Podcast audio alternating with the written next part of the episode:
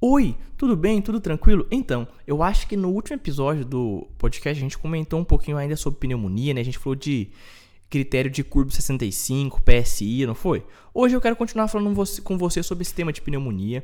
Então, meu nome é Lucas e esse é o Consegue Me Explicar. Antes de mais nada, eu tenho que te fazer aqueles avisos de sempre. Se você não segue o Consegue Me Explicar aqui no Spotify e no Cashbox, por favor, cogite seguir, clica nesse botãozinho de seguir para você estar tá recebendo todo domingo os três novos episódios. Sim, todo domingo saem três novos episódios desse que é o seu, o meu, o nosso podcast. Então clica nesse botãozinho de seguir para você não estar tá perdendo nenhum episódio novo do Consegue Me Explicar. Além disso, eu te convido a seguir o Consegue Me Explicar lá no Instagram. O Instagram do Consegue Me Explicar é o arroba consegue me explicar underline. Arroba consegue me explicar, underline. E claro, se você gostar desse episódio, fica à vontade para compartilhar ele com todo mundo e com todos seus amigos, certo? A gente conversou então um pouquinho sobre essa questão dos critérios, lembra? A gente falou do CURPS, tem cinco outras coisas, mas a gente tem que lembrar um pouquinho quais são os patógenos mais comuns em relação à gravidade da pneumonia. Por exemplo, em quadros que a gente vai ter uma pneumonia ambulatorial, ou seja, quadros que vão ser leves, os patógenos mais comuns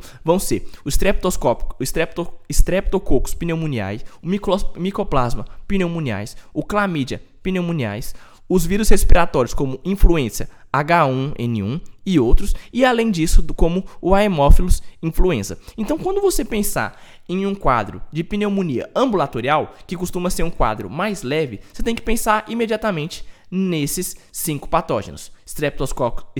Streptococcus, pneumoniae, pneumoniae. Nossa, eu, eu sempre falo meio enrolado essas palavras, mas me perdoa.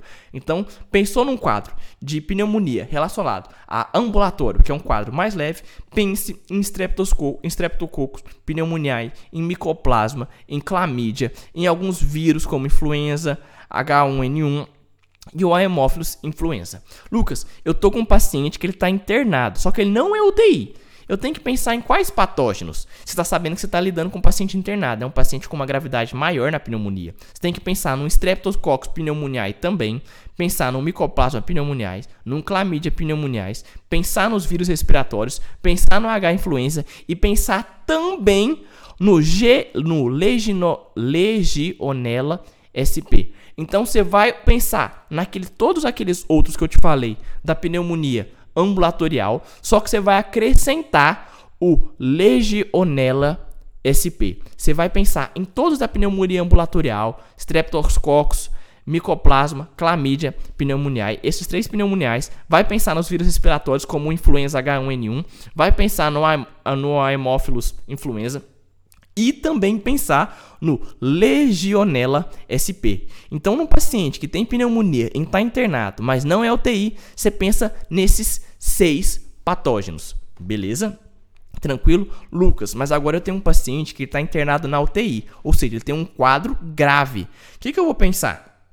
Continua pensando no Streptococcus pneumoniais, só que agora você vai pensar também em bacilos gram-negativos, você vai pensar no Haemophilus influenza também, você vai pensar naquele último que a gente falou, no Legionella SP, no, é, no Streptococcus aureus, você vai pensar também no influenza H1N1. Beleza? Tranquilo? Até aí tudo bem. Certo. Então agora eu já tenho noção da gravidade desses da pneumonia e os patógenos. Então a gente sabe que na ambulatorial a gente vai ter um grupo de patógenos, na pneumonia, que vai estar relacionado a paciente internado em não UTI, vai ter um grupo de é, um grupo de patógenos, e na internado em UTI vai ter um grupo de patógenos. O paciente que está internado em UTI é um paciente mais grave. Então você tem que pensar nesses streptococcus pneumoniais, em bactérias gram-negativas, no no influenza, no Legionella SP, no Streptococcus aureus e no influenza H1N1, certo? E como é que a gente vai tratar? A gente vai tratar de duas formas, uma forma empírica e uma forma dirigida. A forma empírica vai guiar seu, sua terapêutica para os patógenos mais prevalentes. Então você vai, você vai meio que tratar por meio de, de um pensamento de ah, eu sei que tem mais casos de pneumonia por meio de streptococo pneumoniais. Então, é um tratamento empírico, é um tratamento guiado pela terapêutica para o patógeno mais prevalente. É um diagnóstico presuntivo. A gente também vai ter o tratamento dirigido, que é o tratamento que é mais correto se você pensar. Porque você vai pensar aqueles pacientes que estão hospitalizados e que vai pedir para ele uma cultura. Essa cultura vai sair em torno de 48 a 72 horas.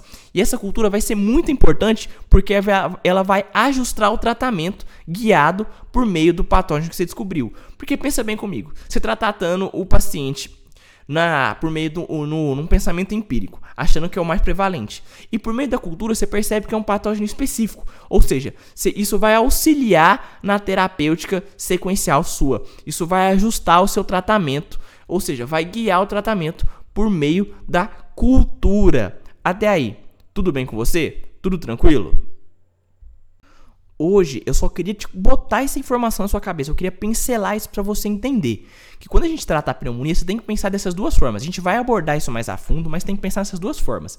A gente vai tratar pensando de forma empírica ou de forma dirigida? Forma empírica, a gente vai pensar em uma, num tratamento, numa terapêutica para o patógeno mais prevalente, ou seja, para o patógeno que é mais comum. É um tratamento por meio de um diagnóstico presuntivo. Você está presumindo que aquela pessoa esteja, por exemplo, com estreptococos pneumoniais. Já o tratamento dirigido é o tratamento para pacientes hospitalizados em que a cultura vai ser pedida. Você vai pedir a cultura nesse paciente. É um tratamento que você vai poder ajustar o tratamento por meio do que foi encontrado na cultura. É um tratamento que vai ter um auxílio terapêutico sequencial por meio dessa cultura. Beleza? Tranquilo? Hoje eu queria abordar isso com você porque é muito importante você saber isso. É importante você saber essa gravidade, essa questão ambulatorial, internado, internado em UTI. E é importante você pensar que esse tratamento vai ser dividido no empírico e no tratamento dirigido. Beleza? Tranquilo? Então era isso que eu queria falar com você hoje.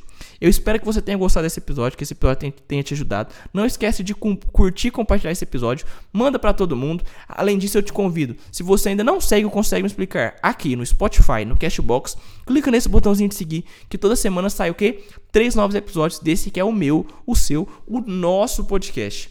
Então, e por fim, eu também te convido a seguir o Consegue Me Explicar lá no Instagram. O Instagram do Consegue Me Explicar é o arroba Consegue Me Explicar underline.